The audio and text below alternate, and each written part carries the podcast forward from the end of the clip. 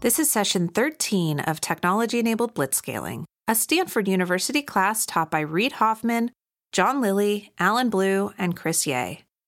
This class features a guest lecture by Shishir Mehrotra, who helped guide YouTube through hypergrowth after its acquisition by Google. At the end of the class, Shishir is interviewed by Allen Blue. This podcast has been produced by Greylock Partners. For more podcasts, class notes, slides, and videos, please visit greylock.com. So first off, just I'll introduce myself a little bit. So I'm Shishir Mehrotra. Uh, my background, I went to school out east at MIT. Um, don't hold that against me here. Um, I uh, left school to start a company called Centrata. That was back in the uh, 2000 cycle. Uh, then spent a few years at Microsoft, worked on uh, Office and Windows and SQL Server. Then spent six years at Google, mostly working on YouTube. That's mostly what we'll talk about today. And I left Google about a year ago to start a new company. Uh, and, and, I don't actually plan to say much about that today. Um, so uh, let me tell you a little bit about what, what I'm going to talk about. So over the course of uh, six years at YouTube, we, we, we learned a lot of different things. Um, and what I did was I tried to pick out some lessons from that from that period. And just to give you context, I joined YouTube 2008, um, and uh, people may forget, but YouTube was in a very different state at that time. YouTube had just been purchased by Google, a little over 100 people. Um, at, at, the time, actually not seen as a success. It was seen as a great exit, but seen as a company that may still fail. It was a lot of a lot of uh, people who thought that Google made a big mistake in the acquisition. Um, and six years later, it looks uh, very different. We'll talk about uh, uh, some of how those changes happened. Um, let's see, I wrote down a couple notes of preamble before we get started. Let's see. So, uh, oh, my, my role at YouTube. So, my role was a little bit non traditional, so I thought I would explain a little bit how that worked. Um, so, officially, I was responsible for product engineering and user experience. We actually ran YouTube as a triumvirate. So, a guy named Salar Kamangar was the, what you would call a chairman CEO.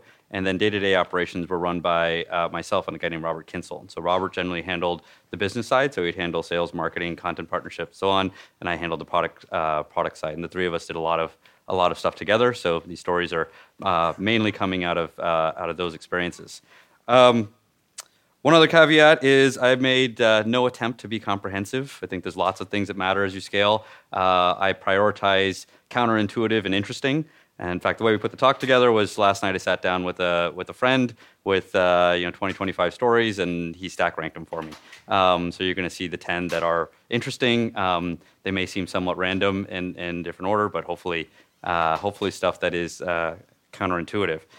Um, and then goals. So I have I have two goals for today. Uh, I imagine this room has, uh, Reid was telling me, has a wide group of uh, people at uh, various different points in their career. Um, the way I think about this is as you hit those moments of scaling, my goal is to take some of our some of these stories and a um, help you recognize when you see one of those patterns, and b give you a, a set of tools and lessons to apply uh, at those times. So I'll try and do that throughout uh, throughout the talk.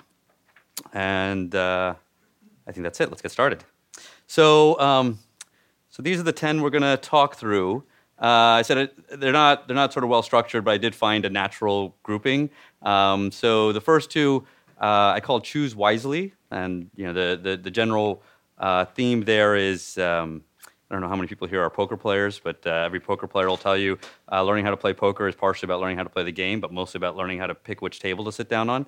Um, so I'll talk a little bit about how you pick which table to sit down on.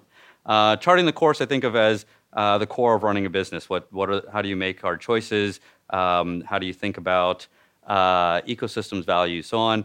And then uh, the, the last three, I'll focus on, on some team related things. How do, you, how do you pick people? How do you organize them? What's your own role in those situations? And, and so on. So that's, that's going to be the 10. Um, good. All right, let's start. So, tailwinds. Um, so, let's start with uh, uh tailwinds. The main less, the, the uh, story I want to tell here is a, a bit about the YouTube tailwinds. And really, the, the main um, uh, point I want to talk about here is how to pick businesses that have great tailwinds. So we'll start by looking at what how we used to describe the, the YouTube tailwinds. So this, uh, this is how we described it for YouTube. So back in 19, 1988, number one show on TV was The Cosby Show. Um, Cosby Show got a 25 point rating uh, had about a 50% household share. Uh, for people not familiar with uh, media metrics, what that means is if your TV was on on a Thursday night at 8 o'clock, there was a better than average chance you were watching The Cosby Show. Uh, you fast forward 10 years, the uh, number one show on TV was Seinfeld, very similar ratings, very similar household share. But if you go 10 years past that, you get to 2008, uh, and you see American Idol with a 12 point share. Um, now, uh, one interesting side note in this uh, story is uh, Seinfeld in its first few episodes actually didn't do that well. Its pilot and a few episodes after that. And so Seinfeld was almost canceled by the NBC executives. And if you go back and look at its ratings during that period, Seinfeld actually had better ratings than American Idol had in 2008. So the, the, the new normal was set in a very short period of time. So one obvious question is what happened? Where did all those people go? Did they, did they stop watching television? Um, the answer to that is no. Actually, through that whole period, the, the number of hours a day the average American family spent watching television actually went up every single year. Um, what seems to have happened is this bottom line uh, that the choice all of a sudden changed. And this, this chart is just looking at cable networks. is about that in, in, that time frame, uh, 2008, 2009. And this is just plotting cable networks on one axis and audience share on the other. Um, and just shows that about 50%, if you take all the networks that had uh, less than 1% share, they accounted for about 50% of viewership. And ones that had uh, less than half a point share uh, accounted for 30% of viewership. Half a point is an Im- important mark because it's actually where Nielsen stops measuring. Um, and so that this was, you know, that's about the amount of viewership that's sort of unaccounted for uh, on television. Um, so how does this apply to, to, to, YouTube? So the YouTube thesis uh, mapped directly to this narrative. And the way we would uh, talk about it is the uh, uh, if you look back over the history of television, there, used, there, was a long period of time where we had three major networks. Uh, Fox got added in later. Uh, and then over a short period of time, that turned into hundreds of cable channels. And the, the, the YouTube tailwind uh, was this trend we saw that we thought or think that the uh, same transition was about to happen in the online video world. Or to say it differently, we believe online video is going to do to cable what cable did to uh, broadcast television. We're going to go from tens of channels, or uh, you know, ones of channels to tens of channels to, to thousands or millions of channels. Um, okay, so why is this why does this matter uh, here? Uh, one of the things I've uh, you know, been able to do across my career is work on lots of different types of products. Uh, some that have great tailwinds, some that have great headwinds. and if I had to give one clear lesson is work on ones that have great tailwinds. And th- there's a few reasons why. One, one is that it uh, accelerates everything you do. You, you, can do little things and they become amplified. Uh, but probably the biggest reason I say is it covers a lot of mistakes. And in the period of building something, you're inevitably going to make mistakes. I think picking things that have those tailwinds makes it much easier uh, to, to, uh, to weather through them. So that's uh, sort of lesson number one. Uh, when you're picking which table to sit at, pick ones that have tailwinds. All right, number two, uh, let's talk about purpose. So, um, Daniel Pink wrote this book. Anybody read this book? Uh, so it looks like a few. Uh, it's called Drive. Uh, it's about what uh, what motivates people. The uh, book's pretty good. If you don't, if aren't that interested in reading it, go watch. There's a YouTube video of it. And if you're even less interested, I can summarize for you quickly now. Um, so, so the book is basically uh, he says what motivates his theory. What motivates people is three things: mastery, autonomy, and purpose. Uh, mastery is um, uh, the ability, uh, the uh, being good at what you do. Autonomy is having the room and space to be able to do it well, and purpose is feeling a connection, feeling a connection between that and impact. And he tells a lot of great stories about how to look at each of those different things and how it impacts motivation and and so on. Now, over the years, I've I've come to the conclusion that of those three, the one that matters the most is is purpose. Um, and so I want to tell you a little bit about uh, how I thought about purpose at uh, YouTube. And, and the story I want to tell is about uh, this fellow. Who knows who this guy is? Okay, everybody knows. Uh, so that's Sal Khan. I, uh, this guy, I assume less people know. His name is Imran. That's Sal's uh, eldest son. Um, and he's actually involved in the story too. So um, let me tell you a little story about some of the early days at YouTube. So Sal, Sal and I actually went to college together. Um, and uh, stayed in pretty close touch. We both uh, ended up marrying our college sweethearts. Um, both our actually both our wives are physicians. Um, moved across the country about the about the same time. Uh, we went different paths. He ended up in the hedge fund industry. I ended up in the technology industry. Um, but we would get together regularly. In 2008, I had just joined YouTube, and uh, he and his wife were over for for dinner. Um, uh, and uh, so conversation started, and I happened to mention that I had just joined YouTube. And he said, "Oh, you know, I've, i actually use YouTube a lot." And I said, "Great, like, that's that's wonderful." He said, "No, no, no, I use YouTube like I upload to YouTube a lot." Um, and he was trying to explain what he was doing. And for people that don't know the story, he's got this cousin in uh, in Louisiana that he was helping with math homework, and the easiest way he could find to uh, to tutor her was to have her send questions, and he'd post answers as, as YouTube videos and, and send them back. And re- really, he was using YouTube because it easier is an easier way to send a video file. Um, he said, you know, it's a, it's kind of interesting. I've been doing this, and a lot of people seem to be watching it. And the conversation kind of moved on. Uh, next day, I go to work. Uh, and we had this uh, dashboard we could use to look up uh, how, how channels were doing. And this is 2008, so this is uh, Stanford and MIT had both uh, just started uploading all the footage of all their um, all their classes to uh, to YouTube.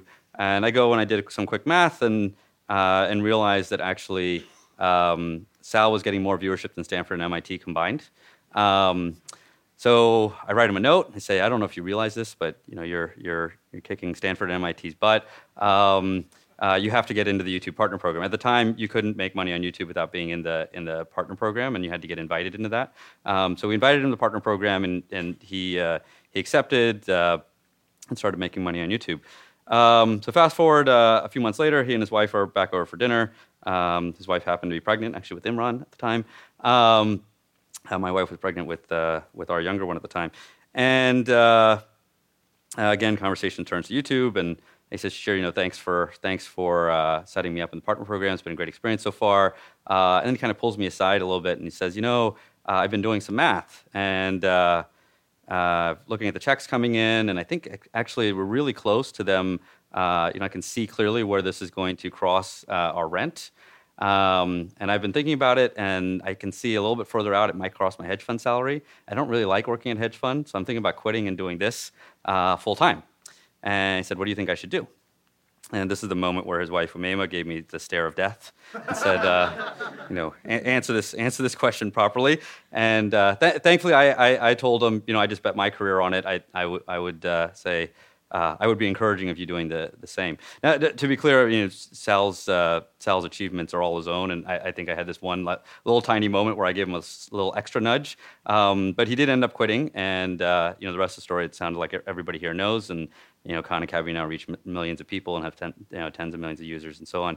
Um, but the interesting part about that story is, you know, imagine if this had played out just a few years earlier. Imagine if Sal had said, uh, "I have this great idea." Uh, and he'd gone to a, a cable network and he had said, "Hey, I want to uh, I want to create this new educational show," and they would say, "Great, do you have uh, do you have any experience as a teacher?" And he said, "Well, not really, but I think I'm pretty good at math." Uh, and said, "Okay, okay. Do you have any experience as an entertainer?" And uh, I said, "No, not really." Um, although he is pretty funny. The uh, um, and I said, okay, well, tell me about the show. And he said, well, here's what I'm going to do. I'm going to start at the uh, beginning of the algebra book, um, and I'm going to start solving problems. And when I get to the end of that book, I'm going to pick up the next book and I'm going to do the same thing. And by the way, I don't want to show my face in any of the videos and I don't want to have any storylines or plots or, or anything. You know, will you fund my show? Um, I think he would have gotten laughed out of just about every um, cable network out there. Uh, thankfully, he didn't have to pitch anybody. Um, and this is a, a, theme we used to refer to as a gatekeeperless world. Um, uh, and he ended up being able to uh, start his career on YouTube, and now he's uh, arguably one of the biggest uh, educators on the on the planet. Um, now, the, the the reason this this matters here, um, you know, fa- fast forward a, a, few years later to uh, 2010, uh, I actually was. Um, let's say not feeling so good at work and was debating making a switch, being recruited by another firm, um, thinking about leaving YouTube. I have an advisor, a guy named Dean Gilbert. He, he, uh, so I called him up and, and said, "What should I do?" And he asked me to make um, uh, he asked me to make three lists. And I think this would be helpful for you guys as well. So, so list number one, he said, "What are you hoping to accomplish in the next year?" Um, list number two, he said, "Okay, take that, take list number one, and figure out which of those things um, wouldn't happen if you were to leave." And list number three was take list number two and say which of those things would you feel really terrible about? Like not terrible about the next day or the next week but like months and years later how you know which of those would you feel really terrible about? And you know list number one you could say is is goals it's focus uh, so on list number two, I, I, I, now refer to that as the marginal utility list. If you're in an environment where, where you're not actually having impact, if all the same stuff would happen with or without you, um, then you have to question why you're there. But list number three actually ended up being the, the, the most important, I, and I call that list purpose. Um, you could also, sometimes people refer to it as a tombstone test. You know, only, only work on things that you, you want to have on your tombstone. I think that's a little morbid, so I like to use the word purpose instead. Um, uh, but one of my lessons was you know, I think uh, no matter what you work on, whether you whether it's a small risky startup or what seems like a big stable company, you'll have moments of uh, uh, lack of confidence, and you'll you'll you'll you'll see challenges that that may not seem like ones you can overcome. And the things that get you through those periods are are your sense of purpose. So when you're starting and figuring out where you want to sit, uh, I think picking things where you where you feel that connection to purpose, I think is I think is really important. All right, it's number two. Number three, let's talk about theses. Um, so I'm going to talk a little bit about how I ended up at YouTube. Um, first off, I just wanted to set some context on what it felt like when I when I got there. So these were these were some of the headlines uh, that you know my mom would send me as I as I joined. So you sure you're doing the right thing? Um, and uh, like I said earlier, you know it was it was far from obvious that YouTube was going to be a was going to be a success uh, at the time. Now, um, you know, there's a uh, there's another book I'm assuming a lot of people here have read. Uh, it's one called Zero to One. Um, it has this uh, has a bunch of really interesting ideas. Uh, there's one I really like, which is this uh, "What important truth do very few people agree with you on?" Um, I thought that was a, a really uh, good way to describe a, a thesis. Um, and so one way to, to talk about my story of joining YouTube is, you know, it was kind of crazy to join YouTube at the time, um, but once I had a, a, a, view on it that not a lot of people agreed with, it was kind of inevitable. Um, so, so my story actually has to do with the with the Super Bowl 2008. Uh, I'll come back to that in a second. Um, so 2008, I uh, decided I wanted to leave Microsoft. Uh, I thought I wanted to go start a company, and uh, so I started coming down to uh, Silicon Valley, uh, meeting different people, and, and so on. And happened to get called by this guy Jonathan Rosenberg, who's an old friend of mine. happened to be running product management at Google at the time. And he said, You got to come in and, and, and meet us at Google. I said, Well, I don't know. I want to go start a company. I don't really want to go uh, be part of a, a, a, big one. He said, No, no, no, just come by and, and, and meet us. And I said, All right, I'll, I'll come by. And so went in, and, you know, of course, if you think Google was exciting now, I mean, it was incredibly exciting in, in, in 2008. Uh, and everybody's pitch was was uh, was really out there. And you know, Sergey had his set of things he was working on. Eric had his set of things he was working on. Uh, Vic had just joined and he was doing a bunch of new things and, and so on. But all of them were kind of all, you know all over the place. And the, the last meeting of the day, I, I get together with Jonathan again. He, says, he said, "What did you think?" And I said, "I don't know. They all seem kind of crazy ideas, but I think I still want to go do my startup." And he said, "No, no, you, you don't under, you don't understand." Um, and and for those of you that is John, John's not speaking in this class, is he? He's, a, he's actually a really good speaker um, for for things like this. But uh, Jonathan um, says things I'd say directly, or another way to put it, sometimes crassly. Um, he said, you're, you're, totally missing the point. Um, uh, he said Google is uh, at its heart not about Chrome and Android, all these other things. Google's an advertising company, and um, all the all the money in advertising seems to go to all these stupid TV ads, and nobody even watches those TV ads. And used a bunch of words I didn't use. Um, so um, I had never bought bought or sold an ad in my life. I knew nothing about advertising. So he said all that, and um, it's actually all surprising to me. Like I had no idea. You know, all the like in retrospect, it's kind of obvious. All the money in advertising goes to television ads. It's kind of obvious. Uh, but for me, I didn't know any of that. Um, so I get on a plane, I leave his office, get on a plane, and I start thinking about um, start thinking about what he said. Um, and this happened to be just a couple weeks after after the Super Bowl. And I don't know if people remember the Super Bowl, but it was actually uh, a pretty iconic one. If any Pat- Patriots fans are here, I'm sorry. Um, the uh, um, uh, I started thinking about the Super Bowl. I said, and we, we tend to we tend to throw a party for every Super Bowl. A bunch of our friends would come over. We'd uh, all watch together. And I was thinking, you know, he said that nobody watches those stupid TV ads, and yet that one day, that you know, for those for those three hours, we we watched every single ad. In fact, I remembered many times when people had said, "Hey, could you rewind it so we can see that ad again?" Um, and so I took out a sheet of paper and I wrote at the top, um, "What would it take to make television feel like the Super Bowl every day?" Like what, what's different about that day, uh, and how could we recreate that experience every single day?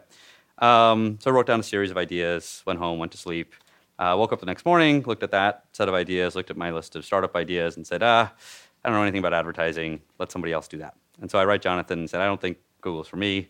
Thank you very much for hosting me. By the way, you mentioned something. I had, I had a few ideas for you. Whenever you want, I'm happy to give them to you. I'm sure you already thought of them. Uh, happened to call me back, and uh, I walked him through some of those ideas. And he said, uh, uh, You may think they're obvious, but they're definitely not obvious here. We have nobody working on anything like that. Um, so if you really want to do that, you should come do it. Um, and you know, the, uh, through a series of conversations, he convinced me to, to give up on, on uh, starting this company, and, and I ended up uh, through that, ended up working on, on, on YouTube. Now, um, those set of ideas became something called TrueView. Um, the, the basic idea was really simple. The, uh, the idea was uh, you should put a skip button on all the ads. That's what the user sees. Um, that insight by itself, um, uh, you know, it, it's sort of not enough. The, the, the, the, core of it was the idea that uh, uh, the way to change advertising, especially video advertising, was to change the incentives. And the, the reason I felt that the Super Bowl ads were so much better than the rest of the year was that the incentives were different, and for a bunch of other reasons we can talk about later if people want to want to hear about them. Um, but the uh, what we want to do is recreate that experience, uh, um, you know, all year round. And so the idea was put a skip button on ads, but also don't charge advertisers if people skip them. Um, and what that did was it created a completely different set of incentives. Now, now YouTube uh, had no interest in showing an ad that people wanted to wanted to skip, and the advertisers had to build better and better ads if they actually wanted them to to, to get watched. Um, uh, it was completely counterintuitive. I showed up. No, not only, uh, I mean, Jonathan wasn't underestimating it. There was no, nobody was working on it. Nobody believed in it. In fact, they were uh, incredibly negatively predisposed to it. Um, I had, I got in front of a sales team in a room kind of like this, and they kind of tore me to shreds. Uh, I said, "Are you crazy? You're going to put a skip button on ads? All you're going to do is erode all the revenue, um, and and uh, uh, you know, while everybody skips their ads." Um, uh, thankfully, it was it was uh, it was the right insight and ended up working. And now TrueView is a multi-billion-dollar business. And the metric we mostly focused on was revenue per hour for an hour of viewership of YouTube versus an hour of viewership of television. How did it compare? Um, and by the time I left, it was it was about even even between cable television and and, and YouTube, um, which is a, a, pretty amazing thing to think about with with a with a set of skippable ads. Um, but one of the one of the lessons I learned from that is sort of back to uh, back to the statement. Um, is you know, we, Peter wrote this with a view towards starting a company. I think the same statement applies as you're scaling a company as well, and that the most interesting innovations happen uh, when you look hard at a, a problem and you, and you come up generally with very simple insights. Um, and those simple insights will often take a lot of time. In truth, it took us almost three years to get out, much less to get to uh, much less to get to scale. Um, but the the core of uh, really making progress is often finding those insights and really sticking sticking by them. So as you think about uh, uh, scaling and what you're working on, a lot of the same principles for how you start apply as you scale as well. All right, number four, metrics. Uh, yeah.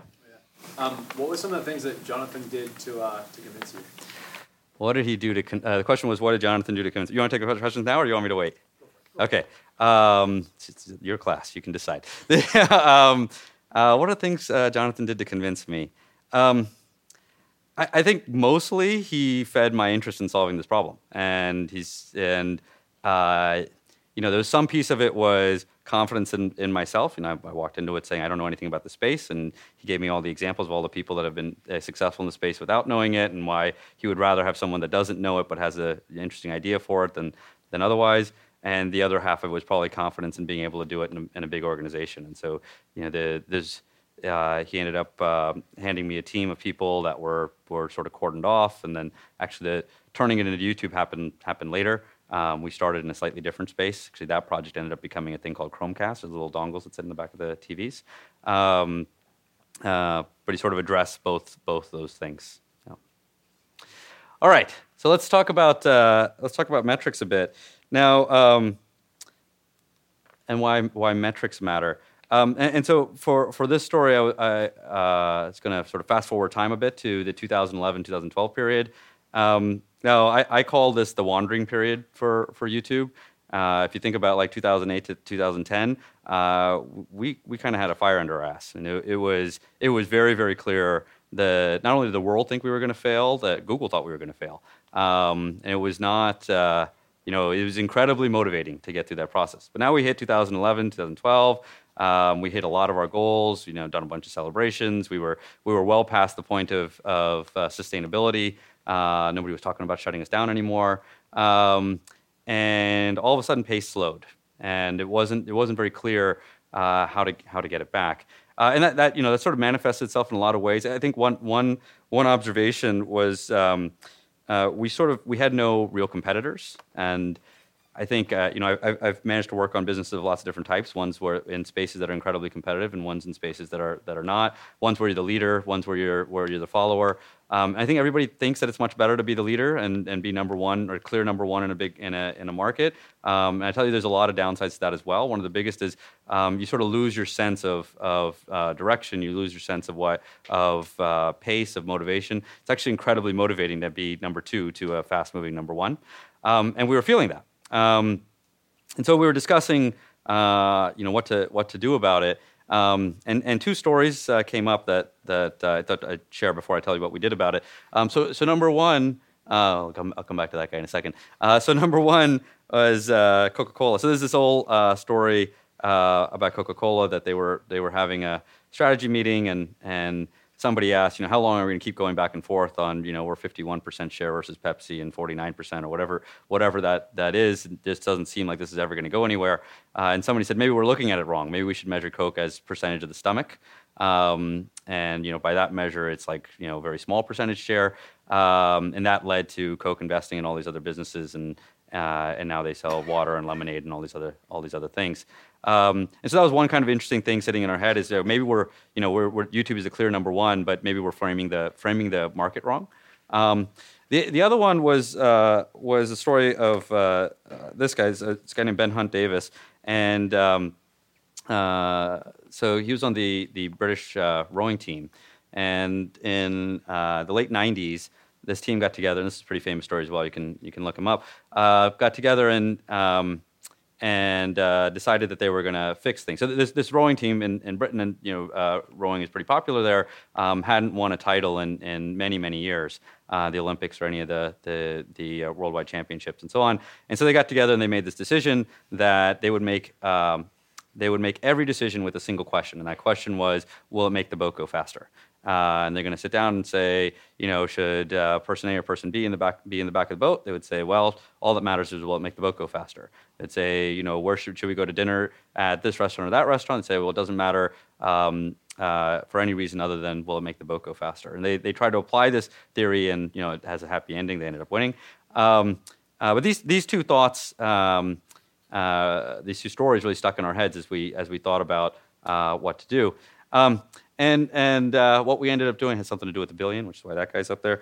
Um, the uh, uh, we got together our at our YouTube leadership offsite, um, and we announced uh, two things. So, so number one, we announced uh, a single unifying metric. We said from now on, uh, you know, our version of will, the, will it make the boat go faster is going to be watch time, and we're gonna we're gonna make every decision based on whether or not it's going to increase increase watch time. Um, I'll come back to why that's important in a second. Uh, and secondly, we set a goal, and we said we our goal as a team is to get to a billion hours a day of watch time. Uh, we put a time frame on the goal, but uh, we didn't announce that publicly, so I won't talk about that here. Um, uh, we said we're going we're gonna get to a billion hours a day of, of watch time.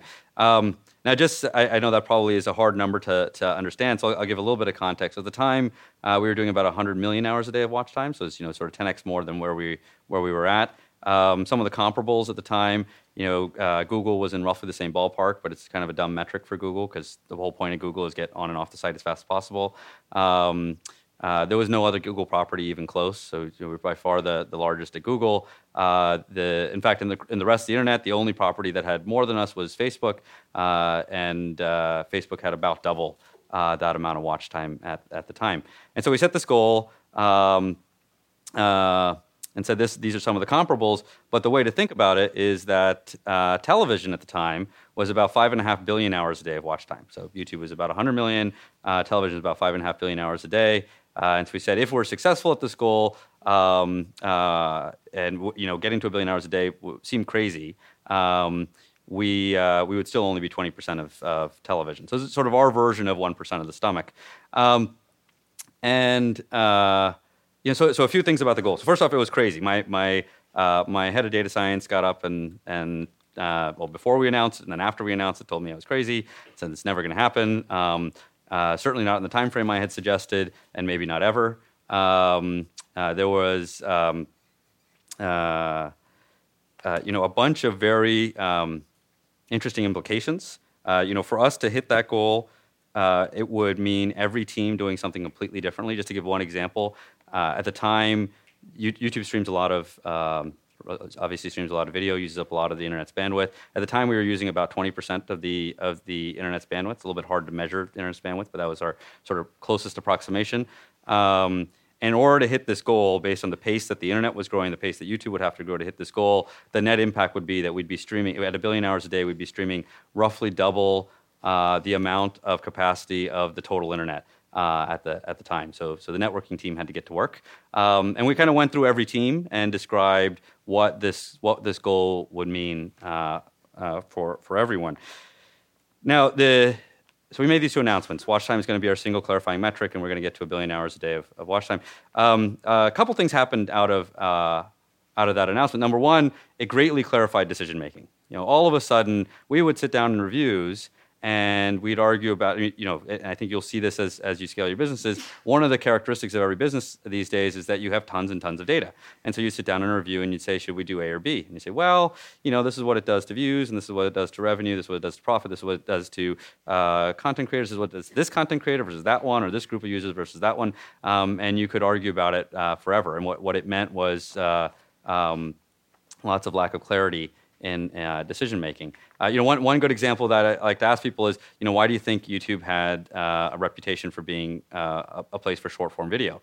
Um, uh, the restrictions on on on uploading uh, only 10 minutes of videos on 10 minute long videos on YouTube were long gone uh, at that point, and yet YouTube still had that reputation. Um, and the answer was was very simple. We had trained every algorithm to optimize for views, not watch time. Uh, and so we would go to creators, and they'd say, "Oh, I built this great uh, one-hour documentary, and I cut it up into five-minute sections because I wanted I wanted 20 views on it, not uh, uh, uh, I wanted 12 views on it instead of instead of just one." Um, and so we had to retrain ourselves. We had to retrain the marketplace. Um, and change how we thought about those incentives. The other thing that happened was um, it completely changed pace. Um, and that, that mission got embedded in, in every person on the team. Is actually, if you walked around Google and asked people what YouTube was working on, they say, "Oh, they got that billion hour thing they're working on," um, and you could sort of you, you get Im- uh, immediate recognition from from everybody. Um, and what that meant was not only did pace increased, um, you know, people started suggesting bolder initiatives, and all sorts of innovation started happening again. And you got that feeling of a startup again. You got that feeling of what does it feel like when you have a goal, when you have a uh, when you have a competitor. So the the reason I, I uh, uh, talk about this one is, you know, I think as you as you grow, you'll see lots lots of different metrics. Uh, I think picking a single clarifying metric is really really hard. Uh, and I would argue most of the business I've been involved in before or after actually have struggled to, to, to do, do this. So I don't mean to imply that it's easy, but the implications of having that are, are, are great both for clarifying decision making and for helping people understand the frame of success. You know, what is the shape and size of success that you're aiming for? All right, number five. Uh, let's talk about making decisions. So one, one fun question I like to ask the team is what makes a good decision? You're gonna you're gonna be in these roles, you're scaling all these uh, scaling these businesses. What what is a what's a good decision? And uh, you know typical answers I would hear back are you know a good decision is one that's made quickly. Um, that's probably the most common one. Uh, another would be a good decision is one that's made with all the right people's input. Um, uh, my, my view of it is actually not neither of those questions is a very good one for whether it's good decisions. I think there's a single question for whether you've made good decisions, and that is did that decision stick? Um, that's what the duct tape is for. Uh, it's the best metaphor I could come up with. Um, the, uh, uh, so decisions that stick. So I, I wanted to tell a, a, a story um, from, this is from the early days of uh, uh, my time at YouTube. So this is in the 2008-2009 period. Uh, one of the product managers had a suggestion, said, um, I think we should link out to other video websites. The, the, typical example is you come to YouTube, this back in, in that time frame, you come to YouTube and you search for Modern Family, which is a popular show at the time, still is. Um, and on YouTube, you get a bunch of garbage. Uh, and if you went to Google, you'd get links to watch Modern Family um, on other properties. You get it on ABC, you get it on Hulu, wherever else. And um, this person's argument was really simple and compelling. He says, hey, we're YouTube. We're owned by this company called Google. Our job is to give people answers. We should give them the answer they're asking for. So they come to us and say, where do I watch Modern Family? We should tell them. And we should direct them to those, to those places. Um, pretty compelling argument. Um, uh, of course, we didn't end up doing it, which I think everybody knows. Um, uh, let me explain why. So there were a bunch of um, there were a bunch of business people in the room who said, "Oh, if you do that, it's going to confuse our content partnerships in all these different ways." And those people were mostly ignored. Um, that's not how we made uh, made those kind of decisions. Um, but then somebody brought up this uh, different argument. They said, "Hey, uh, let's um, use the analogy of uh, Amazon and Google product search." Um, by any sort of logical conclusion, Google product search should have kicked Amazon's butt. Uh, you know, Google product search is a full superset of Amazon. So why would you ever go to Amazon and look for a product when you could come to Google product search and find everything on Amazon and everything everywhere else on the internet? Seems like a really sound thesis. Was completely wrong. Um, now, why is that? And in fact, you could apply the same argument to uh, you know, Google Video and, and, and YouTube. And the fact that Google had to go purchase uh, YouTube when, when they had a great Google Video property is, is, telling as well. Same pattern. Google Video search indexed all of YouTube, so it had everything on YouTube plus the rest of the internet. But but the uh, uh but the net impact was that the the narrower uh, property actually won. And we came to this conclusion that in certain markets, consistency beats comprehensiveness.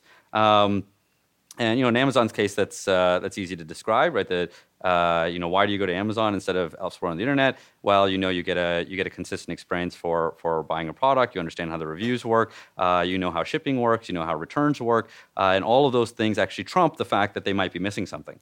Um, and basically, uh, the same thing was happening in the video space, and we believe that was going to going to continue. Probably a separate discussion about whether this applies to our market, all markets or not. Uh, but we were quite convinced that it applied uh, to video. So we made the decision, and we didn't add uh, external links uh, to, to, YouTube. Now, the the importance of that story is, uh, you know, it, it, of course, the decision stuck because it's still not those links on, on, on YouTube. Uh, but the, the real importance of that story is the implications it had on future decisions. Um, so, as an example, the next thing that happened was we went and uh, at the time we had a bunch of embedded video players on YouTube. We went and pulled all of those off. Um, the, the next thing after that was uh, the um, uh, team came to us and said we'd like to remove an option. At the time, we were giving uh, video uploaders the option to decide whether videos were shown on mobile devices or not.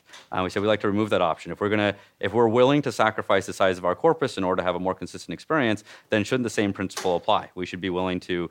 Uh, we should be willing to uh, take the set of people that, that don't want their videos on every device and say you can go host it somewhere else. Um, similarly, we did the same thing on on uh, interface. At the time, you, YouTube uh, the only property we built for YouTube was actually the web page. Uh, every other YouTube experience was built by that manufacturer. So you know the the Xbox team built their experience, and the each of the TV manufacturers built their experience, and uh, you know Apple built their experience, and so on. The Apple one is probably the the one that's been uh, talked about the most. We had to go through a very tough negotiation uh, since Apple had been building the YouTube experience since the very first iPhone, and pulling it off that meant a lot of implications, including not being default installed on the iPhone, which seemed which seemed crazy at the time. Um, but we went and made that decision as well. So we'd, we'd rather have a consistent experience across all devices, and we'd sacrifice we'd sacrifice distribution in order to do it. Um, so so the reason I mention is you'll you'll find yourself in these in these roles, and you'll make you know thousands of different decisions. You make them uh, all, the time, uh, and and it's often hard to figure out uh, what are good decisions. And my my main lesson was the the best decision is not only the one um, that gets made quickly and so on, but rather the one that that sticks. Um, that makes it easier to make the next 10 decisions, or in the very best case, it actually obviates the need for the next 10 decisions because everybody already understands the principle of what you're trying to get done.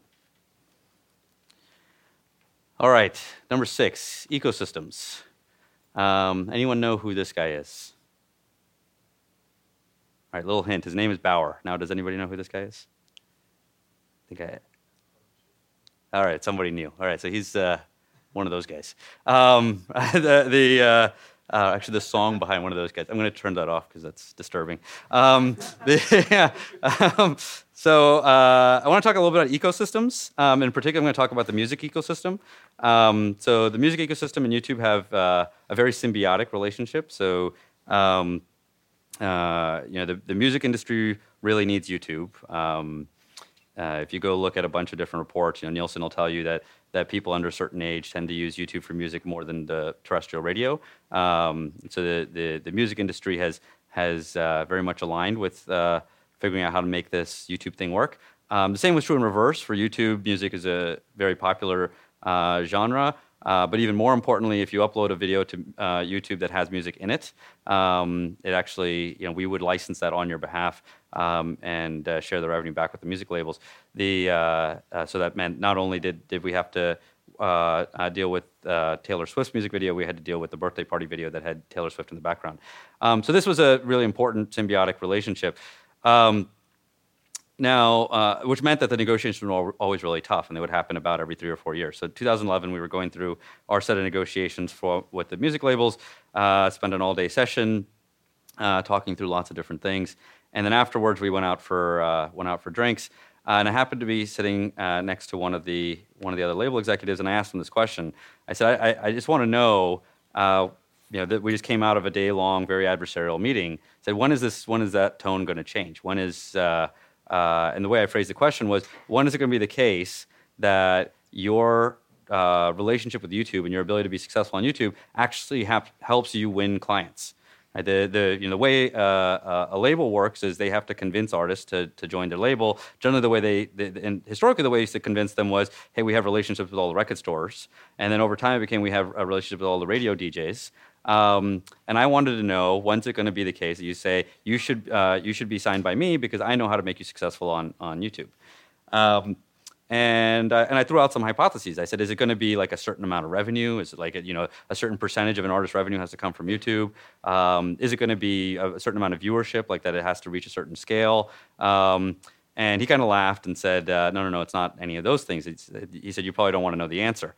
I said, no, I want to know the answer. Um, and he said, I'll tell you, it's one thing. This is you know, the artists don't really, the revenue piece is uh, not really that important because uh, one of the one of the secrets of the music industry is that most of the money is actually not made on any of these distribution channels. It's mostly made in touring. Um, so most of these artists actually not, are not that motivated by the revenue coming out of these channels.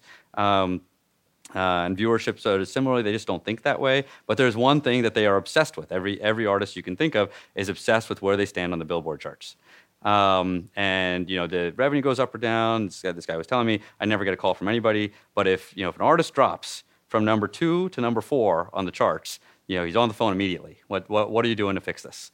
Um, and I said, oh boy, that's kind of interesting. So we go go home, go to bed, wake up, say get together with the team, and said, so what are we going to do with the negotiation? So we proposed this idea. I said, what what would it take for for Billboard to actually use YouTube data as a as a signal in in its rankings?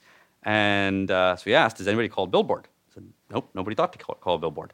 Um, so we said, all right, well, maybe we should call Billboard. Maybe, maybe they'll, maybe they'll like, you know, negotiate a deal with us and let us, let us do it. So we called Billboard, and um, you know, not surprisingly in retrospect, although surprisingly to us at the time, they were super excited about it. And they said, "Of course, we'd like to do it. We, we like to report on whatever's popular. YouTube seems to be where where people are listening to music. Uh, we'd be happy to do it." Um, and they said, "What what do you want to charge us for your data?" And we said, uh, Are you kidding? Like, we thought we'd have to pay you to give you the data. Um, and, uh, and they said, No, no, no, okay, fine. So we, we decided to, to, to do it for free, and we're going we're gonna send them all the data. So we start this project to send them all the data. Uh, their actually their biggest question was how the hell are we going to deal with all that data? Um, so they wanted us to synthesize it in a whole bunch of different ways um, uh, to make it manageable for them. Uh, and so we start this project, and then we get a call from them uh, just a few weeks before launch, and they said, um, "Hey, we'd like to launch a little bit early." And uh, this was like four weeks before the launch. And we said, in my history of all these partnerships, I'd never heard of you know partner wanting to launch early. I said, "Okay, what you know why?" And they said, "Well, we really can't tell you, uh, but we'd like to we'd like to launch like tomorrow." Um, and uh, and we said, "All right, well, uh, you know, you have the data. It's up to you. Uh, go ahead and launch tomorrow." and we found out the next day why. Um, and the, the reason was that this guy Baauer ended up at number one on the charts. Uh, and this is particularly interesting because um, you know, the, at the time, Billboard had been around for I think 57 years, and they'd never had an unknown unsigned, unsigned artist debut at number one. So he had, you know, he had no label, and he'd never been on the chart before, and he started at, at, at number one. Uh, and for us, it was particularly interesting because if you actually went and looked at his views on YouTube, none of them were on anything he uploaded. This was, you know, this is the types of stuff you would see. I guess it's too fuzzy here to see it. Um, uh, because people were taking his song and making you know all these kind of videos, um, uh, and and so that, that, that was. Uh, that, that, was really interesting to us. The, the long term impacts of that were, were enormous. I mean, it's, uh, it's still the case that uh, YouTube has now become a, a primary um, vehicle for musicians and artists now invest a lot of energy into their, their music viewership, often at the cost of, uh, of other things, partially because of, of the decision we made uh, to share our data with, with, with Billboard. Um, and, you know, the, I think the lesson here is every business operates in an ecosystem. Doesn't matter doesn't matter how big you are. There's somebody there's there's sets of people that you you need to rely on, and it's very easy to presume something about their incentives uh, if you don't ask. And so, uh, what I'd suggest is don't presume. Go out, collect the data, ask the real hard questions, and you might find something completely counterintuitive uh, like we did here. All right, let's talk about values. Let me switch to my. All right, so uh, we're going to talk a bit about value. So as you um, as you scale, uh, one of the things that'll matter a lot is is your your sense of values. The uh, story I want to tell here is from September 11, 2012. Um, so September 11, 2012, we get a call um, saying, "Hey, there's been something terrible happened. Uh, there was an attack on the U.S. embassy in Libya, and uh, um, the U.S. Uh, ambassador to Libya, Chris Stevens, had been had been killed." And uh, the reason we got the call was uh, the world was convinced that it had to do with this video, that this was a, a series of protesters that were protesting uh, a video called Innocence Muslims. Um, and uh, everyone wanted to know what we were going to do about it. Uh, you know, every government, every journalist, everybody wanted to know what we were going to do about it. And so, and, and, there, were, there, there was sort of compelling arguments on, on both sides. There was a series of people um, who you know really really wanted to take the video down. It is the you know it's just it's just stupid video. Um, you know just just take it down if it can help save even one person's uh, one person's life. Um, and there was, you know, uh, a lot of growing. You know, every hour we were getting called saying, "Hey, there's been another protest in a different country, and they got the same thing happening now in Yemen, happening in Egypt." And it was kind of spreading through the region. Um, and and so there was a set uh, set of arguments that way. On the other hand, our policy team could find nothing wrong with the video. Um, they couldn't find any reason for for us to pull it down. Uh, and and so they were sort of staunchly arguing that we should uh, we should leave it alone.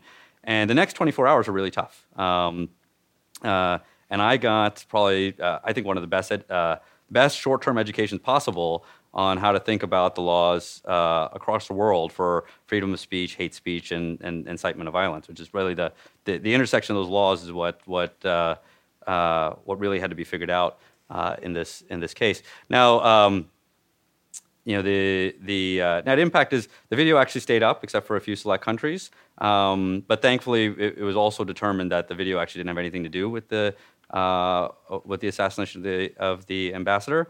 Uh, now Hillary Clinton gets to go deal with the rest of that. Um, uh, I got to at the time. Um, uh, yeah, so let's see. Um, but the, you know the the the reason uh, I think this is an important lesson for for this group is you know these days as these properties um, and businesses get get bigger and bigger, we're, we're sort of in an interesting spot where the the level of impact these uh, companies and, and products can have is kind of unprecedented. I mean, if you think about that situation we were in, um, we were the last decider. Like whether this thing stayed up or down, um, there was no government that could force us to do anything. There was no group to go to. There was no judge to, to make a real call on it. We were going to decide, and, and you know, we had to be ready, uh, ready to do it. And I think one of the things to think about as you scale, you know, hopefully, if you get to the point of uh, working in a business that has uh, that level of impact, it also comes with an enormous amount of responsibility. And you have to think about your values in advance so that by the time you get hit by this, you know uh, you have some frame in which to make those decisions. All right, I'm going to switch gears talking about people. Go ahead. Mm-hmm. In terms of like how values apply to scaling, um, I mean, how do you deal though with like situations where, for example, going into China, such a huge market opportunity, but they're very tough about how they want to pull it off, or you know other countries that have very different understandings of freedom of speech. I mean, how can you leave like so, like such huge business, like such a huge part of the business on the table? You know. Yeah. So the question was roughly, um, uh, how could you leave China on the table? Um, just just so so my my perspective on that was. Um, uh, well, there's, there's, two parts. One, it wasn't really a choice. Mean, there was there wasn't there wasn't really uh, for for YouTube in particular. And I think someone else should probably speak to the Google piece of that. Uh, but for YouTube in particular, there was no choice. There was no there was no real opportunity to to go into China. Um, I tried many different tactics of of, of ways to do it.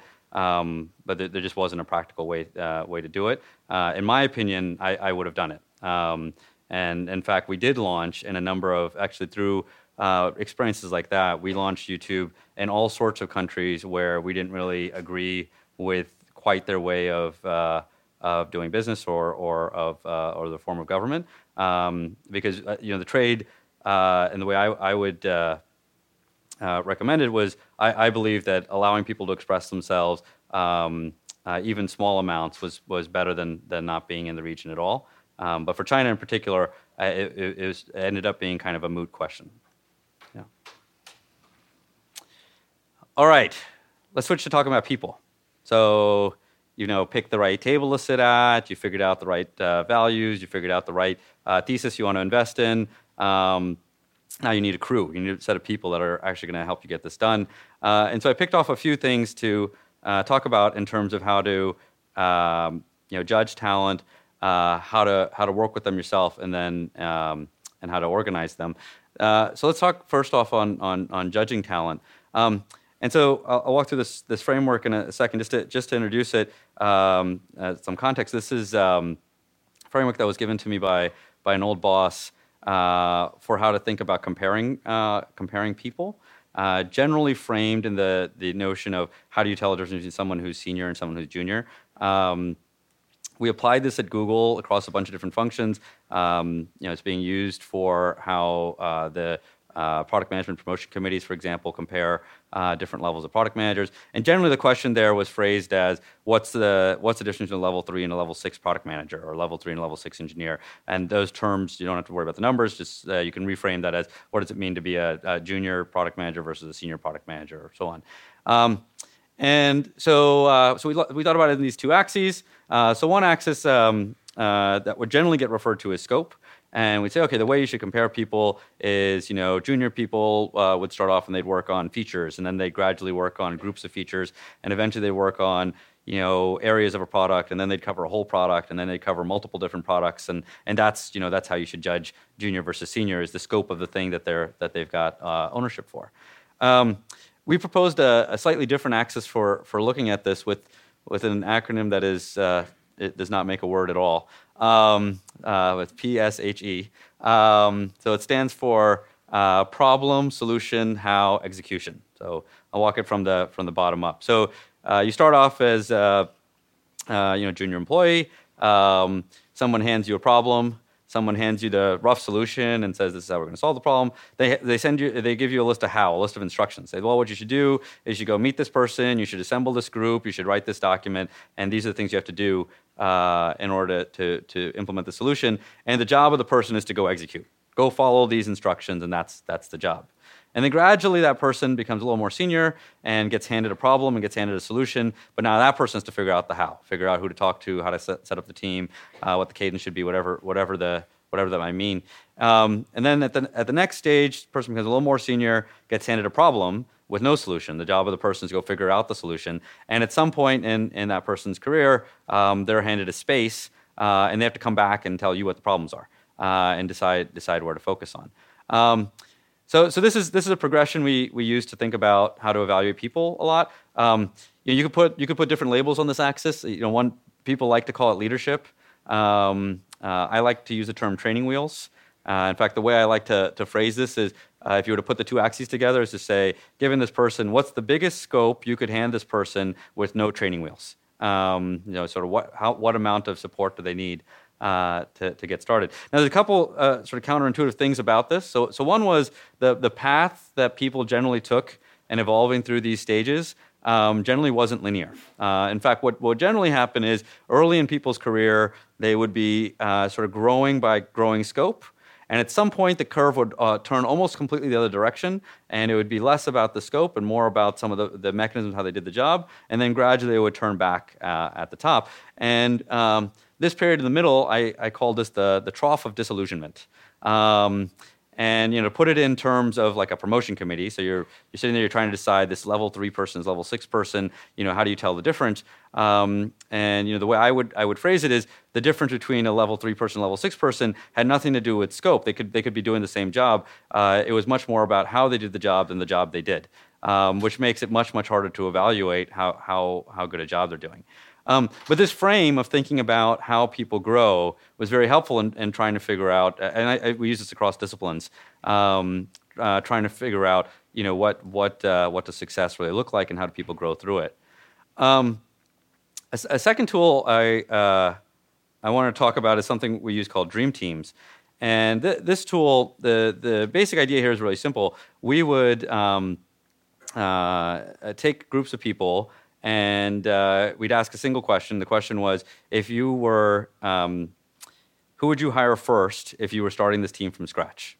Uh, we used to call it the dream team question. we used to ask it in a whole bunch of different ways. We'd ask uh, uh, managers for their teams. We'd ask peers for their, uh, you know, people on on their um, on their collective teams, and so on, uh, and try to try to form a view on on what what the dream teams were. And then we take that list, and we would generally draw three lines. Um, so the first line is uh, I call it the awesome bar. So those are the set of people you, you sort of build a team around. Um, at the other end of the spectrum was the we probably wouldn't have hired this person again bar.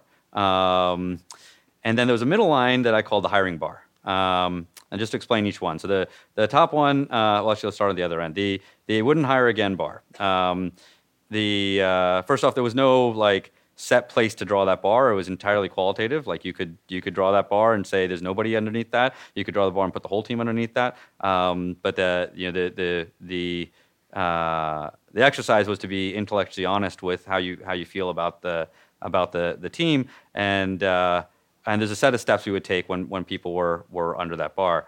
Um, the I'll, I'll, come back in just a second.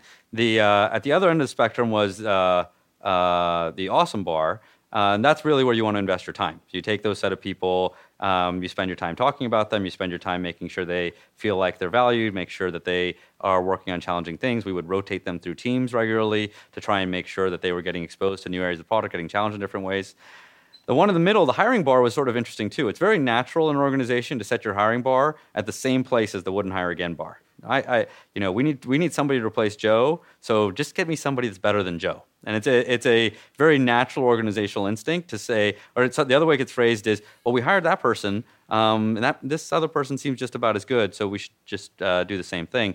Um, and so we would set the hiring bar and the, the, the, YouTube hiring committees actually had a list of people. And so it wasn't a list of just a list of quality. So it wasn't, you know, they can write code this fast or they can, you know, design at this speed or whatever, whatever it might, uh, you know, whatever synthetic metrics you might, uh, you might come up with. We would say, hey, we've decided our hiring bar is, is way up here. And we'd like, to, as you evaluate candidates, we'd like you to think about these four or five frames of reference of people we think are emblematic of, uh, of those of those capabilities. Um, and there's lots of tactics there to uh, talk about if people people are interested in. Um, but the, the, the main lessons uh, I, I, wanted to uh, express is. Uh, you know, you can pick whichever tools you like. If you like those two tools, then then go ahead. You can pick different ones. Uh, but thinking about the ways you're going to uh, judge people. You know, for example, this this this way of judging um, has perspective. You know, there's, there's many leaders who would pick a very different set of things that they would order. Um, this is this is my perspective on how how I think uh, about people grow, how people grow, and it was reflected in the team. Um, and and there were leaders that had a different set. Of, like you could almost express it as my my set of values. Um, and then thinking about how you want to manage that across your team and make sure that the the you're spending your energy on the top of your team, uh, not on your bottom, is a is a, a really hard thing to do, but a very important thing to do. Go ahead. What's your question? Yeah, I just wanted to make sure I was understanding it correctly. But who would you hire first? The, the three lines thing? Are they like separate exercises? No, no, same exercise. So you, you build your list. You say, who would I hire first? And you, you sort of end up with a, an ordered list of people. And then you draw lines within that list. And this is always like at the midpoint or the end of the project, presumably? So we would do it every quarter. Um, and so we do it on a time cadence. But I, uh, sorry, I should be repeating the question. So the, the question was, uh, what's the cadence for doing it? We, we would do it every quarter. So, uh, and I, I actually think that doing it more frequently is actually better. Uh, and if you have the right tools for doing it, it you, you, can do it pretty pretty quickly. Um, go ahead, question there. The question was, do you fire anyone based on it? So uh, I was in the luxurious position of being at a company um, that uh, people fought like crazy to get into. Um, so generally speaking, people that were below that that bottom line, uh, once they were told that they were below that line, uh, they generally made the right choices. Um, so that you know, the, this is uh, not a rule I would apply everywhere. I've been in situations where that's that's not true. Um, but that that was sort of the the, the notion of uh, how it worked for us. Um, but in some cases, absolutely, we did. I mean, I, I think that's the uh, I think building the building that muscle into how you think about uh, uh, your top and bottom is is is a part of making sure. The only way to make sure you have a healthy team is to treat your top very well and make sure that uh, your bottom doesn't stay along for very long. All right. uh, let's talk about your role. So now you're leading this team. Um, there's lots of different things to uh, talk about as your role changes. You become a manager, you become a manager, manager. At some point, you're running a bunch of functions, many functions where you don't actually understand what they do. Um, lots of different things to talk about there. I, I, picked one to talk about, which is how to be a bad manager. Um, and I'll come back to why that implies something about being a good manager. I, I think there's three ways to be a bad manager. Um, so, so one is uh, the one that's most typically talked about as being a micromanager. The, that's a sort of easy example to understand. Is somebody comes to you with a problem and you take the problem from them and you solve it. Um, uh, and the you know the downsides of that are, I think are well understood. I, I think another one is uh, another pattern is what I call dictators, um, and you, you tend to see this uh, a lot more in sales organizations. Um, so the, you know the story I would uh, tell is uh, you know the, the the sales leader is sitting down with their with their sales rep. Uh, and sales rep comes in and says, uh, "All right, I had a $10 million quota uh, this quarter, but I just wanted to let you know, uh, you know, I had two major customers in that quota, and you know, one of them, um, you know, the company went bankrupt, and the other one, you know, the the the head of the company passed away, um, and I just wanted to let you know." And the the sales manager sits there and says, "You know, I, I kind of blanked out for a second, and I may not have heard everything, but are you are you still bringing me $10 million this quarter or not?" Um, and that, that's sort of the the, uh, the spirit of uh, those types of leaders. Um, there's a third one. Uh, I call these the, the over empathizers. Um, and this person is slightly different than, than either of those. So that person, you, you know, employee brings a problem, and uh, manager sits, listens very carefully, doesn't take the problem from them, but, but uh, spends all their energy trying to debug the problem with them says, "Oh, tell me more about it. What's the you know? Is it maybe it's because of this? Maybe it's because of that, uh, and and so on." And, and that may seem like a, a, really good thing to do, but one of the implications of that is now you've taken, you've taken the responsibility off of that person and onto, onto yourself. Uh, and the, the, main lesson of this is I, I think everybody has their natural tendency, um, and you probably all know where your natural tendency is. Mine, by the way, is at the top. Uh, and any team I work with, I make sure they know that. That's, that's uh, uh you know, uh, where, I, where I end up in uh, if, um, if pushed. Uh, and I think being a good manager is actually not about being not being any one of these things. It's about being being able to be these things when when you need to be. Uh, and sometimes the, the right thing to do is to be a dictator. Sometimes the right thing to do is be a micromanager. Sometimes the right thing to do is empathize. Um, but understanding which one you naturally are and stretching yourself in the other ones uh, is really important. And you know, and one way to think about it is the goal of the manager: is set inspiring goals, coach when needed, and hold people accountable. And those those can often be at odds with each other. All right, one last one. Um, I'm going to talk a little bit about how to organize teams. Uh, and again, lots of different things we could talk about there. How do you organize functions? How do you organize projects? How do you, do you move people around? Do you not? Uh, so on, there's one principle that I found we used all the time, um, and it, it's told with a, with a story. So the story is this guy uh, walks up to these three workers and um, asks them what they're working on. And the, the first one says, hey, I'm, I'm responsible for taking bricks. I take bricks from over there and I put them over there. And then he goes to the second guy and says, "What are you working on?" And he says, "Oh, I'm responsible for laying bricks. So I take those bricks and I put them, I put the mortar and I stick them on top of each other, uh, and that, that's what I do." And he goes to the third guy and he says, "What what are you responsible for?" And he says, "Well, I'm I'm here to build a cathedral." Um, and this difference, uh, I think, is really critical as you think about how you set up uh, projects and teams. And ho- hopefully, the lesson is clear. You know, people that are working on a cathedral, sort of similar to the purpose uh, stuff we talked about at the beginning. The people working on a on a cathedral have a you know higher sense of purpose, uh, better uh, better set of perspective on what they're doing, uh, and and so on. So when we first talked about this at at YouTube, we talked about it on offsite, and, and someone asked for an example. So. Um, to give you the example, we uh, asked one of the managers in the team to stand up, uh, and uh, this manager stands up, and I said, "So uh, explain to everybody else what you what you're responsible for." Uh, that person said, "Oh, I run the related videos team." I said, "Okay, what's the related videos team?" Well, our job is, you know, when you come to a uh, watch a YouTube video, there's all those videos like on the right side of the watch page. Our job is to pick which videos go there.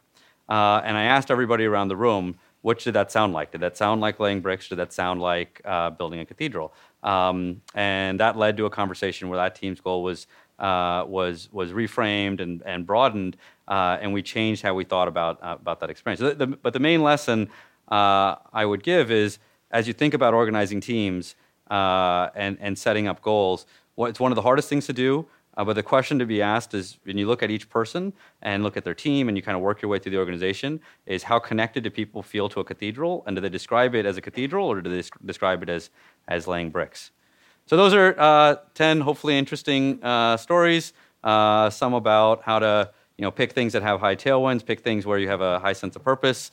Uh, you know, as you execute, look for look for those theses, look for that thing that you believe that not everybody else believes. Uh, try to find that unifying metric. Try to make decisions that stick. Um, look hard at your ecosystem to find uh, non uh, counterintuitive uh, patterns. Think about your values before before they're before they're tested. And as you're building up your team, think about the ways you want to think about talent and measure them, what type of manager you are, and how to structure your team around cathedrals, not just projects.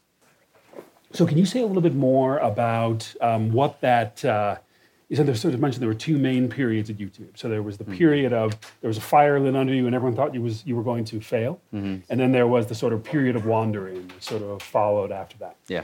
Um, describe what things were like at the beginning of the period you were going to fail. Do you have, I mean, how big was the team? Mm. What was the area of focus? Um, and how close was you, were you still to the founding essence of what YouTube was?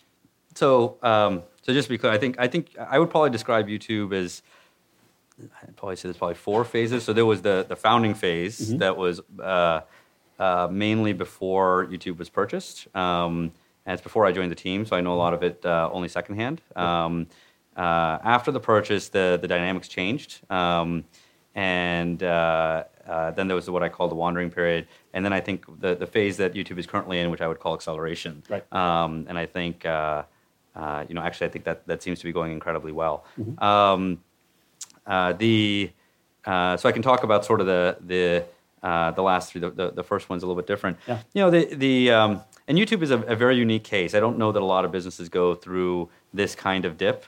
Um, uh, but but YouTube got you know on one side was an enormous success. You know bought bought for 1.6 billion dollars at the mm-hmm. time.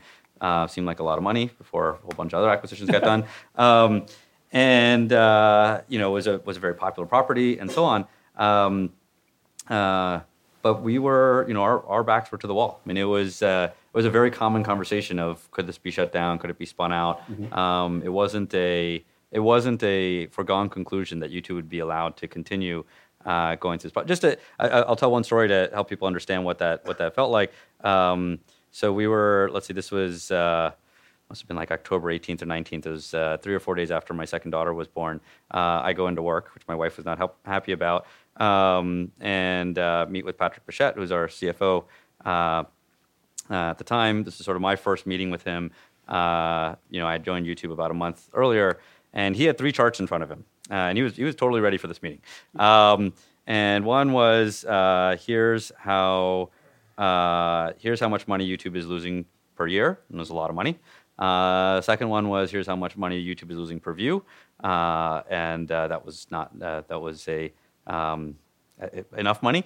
And then, and then there was a third one that said, here's what views are doing. And, and views weren't doing this, they were doing this, right? And, it, and he said, this is, this is the worst business on the planet. I mean, this is as, uh, uh, you know, there's been a lot of talk recently about negative gross margin businesses and, and so on. You know, we were like the, the, the worst. Mm. Um, uh, so I would say uh, on one side it was incredibly focusing. I mean, every, everybody completely understood uh, what needed to be done, and anything which meant across all functions. It, it, it, meant, you know, obviously the monetization team was under a lot of pressure to find some way to, to you know, create an ad unit and so on, some of the stuff I talked about. Uh, but it also meant things like, you know, the networking team was shaving costs as fast as possible, and the content team was constantly renegotiating and rethinking how, how we dealt with uh, content licenses. And, you know, the, the, viewership team was thinking about creative ways to build, rebuild the, rebuild the experience uh, around this, uh, around this goal.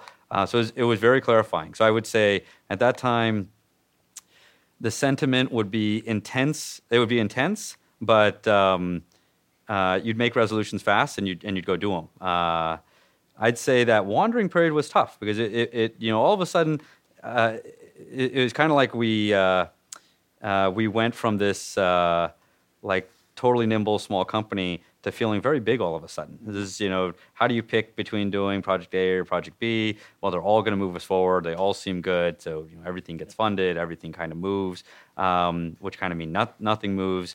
It meant uh, all the projects kind of intersect each other. All of a sudden, people are working on things that, that, that, uh, uh, that don't have alignment. You know, one, one of the ways I like to describe it is, is you know, in a, in a healthy, um, in a healthy dynamic, uh, you know, somebody brings up a new project and says, "Hey, I want to do, uh, you know, you're working on A, I'm working on B. I want to do pro- the, here's project C." Um, you know, in healthy dynamic, you know, both A and B, first off, they're too busy to even do it. So the, you know, the healthy dynamic is we're already racing. You know, the, you know, the, the Jonathan Rosenberg used to do the analogy of like I'm going to drop this ball in the middle of the table. And in a healthy dynamic, the, the ball should drop on the floor. Right? It's a, the, I should have to force people to go, go do the new thing. Mm-hmm. Uh, and then when somebody picks it up, everybody is super supportive because that, that's the, yep. the, the nature of that business is going.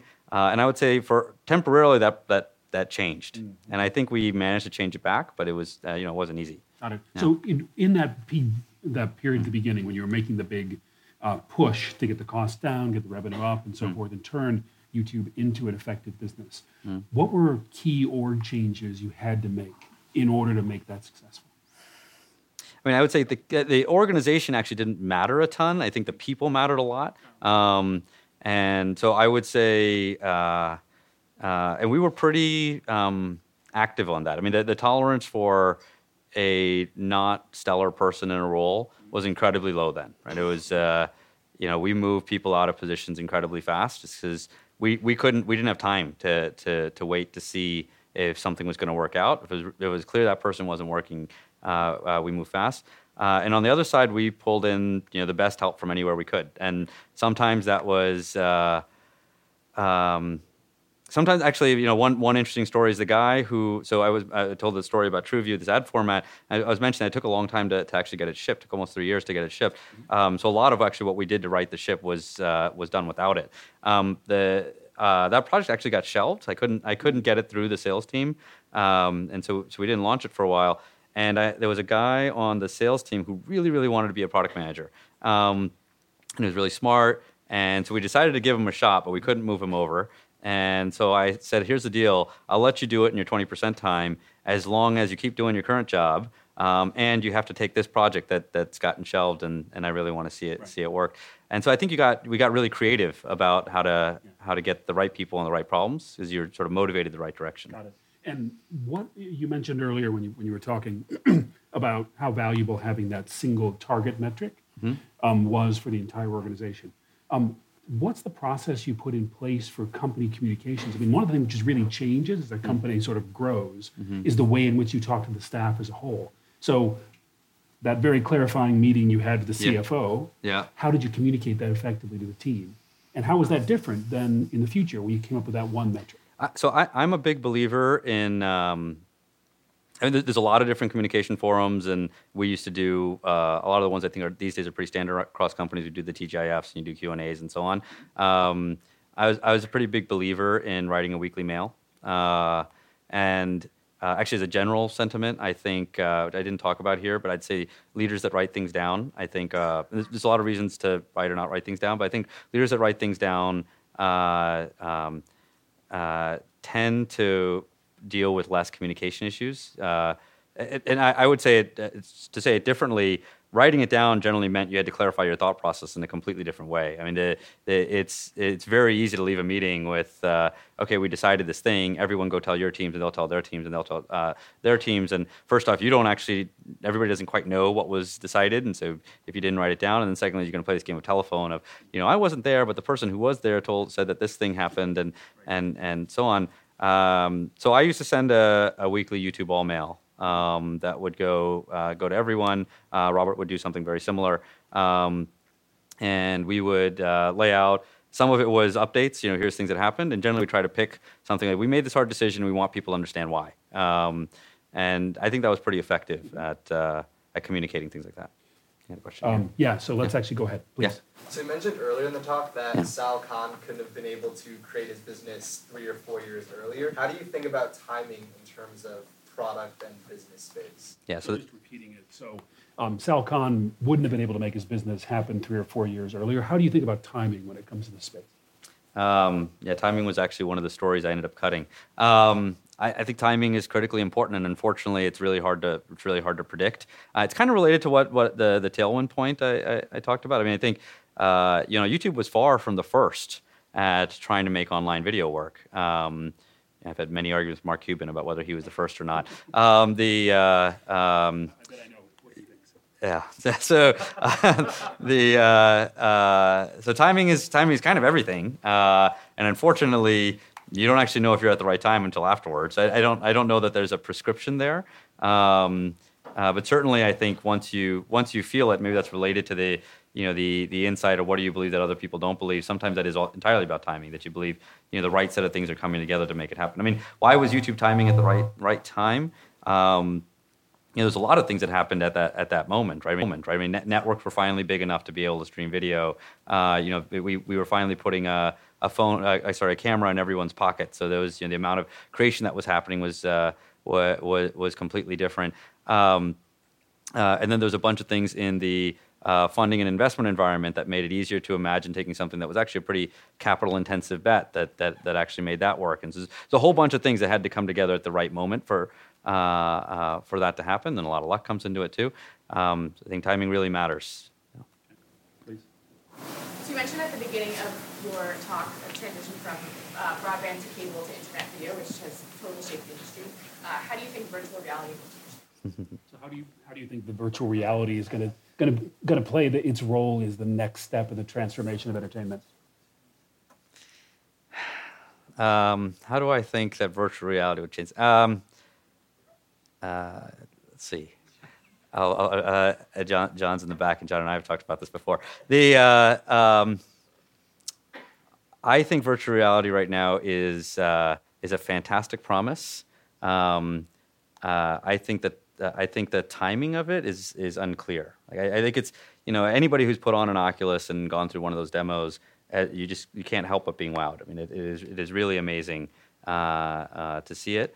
Um, and yet, I think one of my lessons from YouTube was uh, you know the shift I talked about with you know going from uh, broadband to cable to to internet video. I mean, you can go back to the late '90s and you'll find the same same. I mean, you can go back earlier and you'll find very uh, similar ideas. Um, but the set of things that have to come together for, for virtual to get there are, are sort of similar in terms of you know the network effects of of devices and content and applications and all of that coming together at the same time. Um, so I don't have a guess on when that'll be. I, I don't think it's quite yet, um, uh, but I do think it'll be great when it when when it happens. One more question.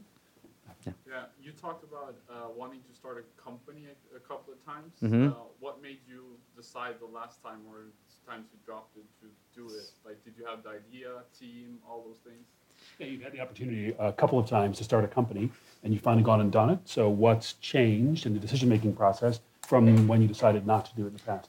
Um, it's a good question. So, uh, essentially, when I, when I was at YouTube and people would come to me and say, "I want to start a company," I used to ask them two questions, um, generally as a way to discourage them, actually. Uh, and, and and my two questions were. Um, do you have an do you have an idea you can't imagine not working on, and do you have a person or team you can't imagine not working with?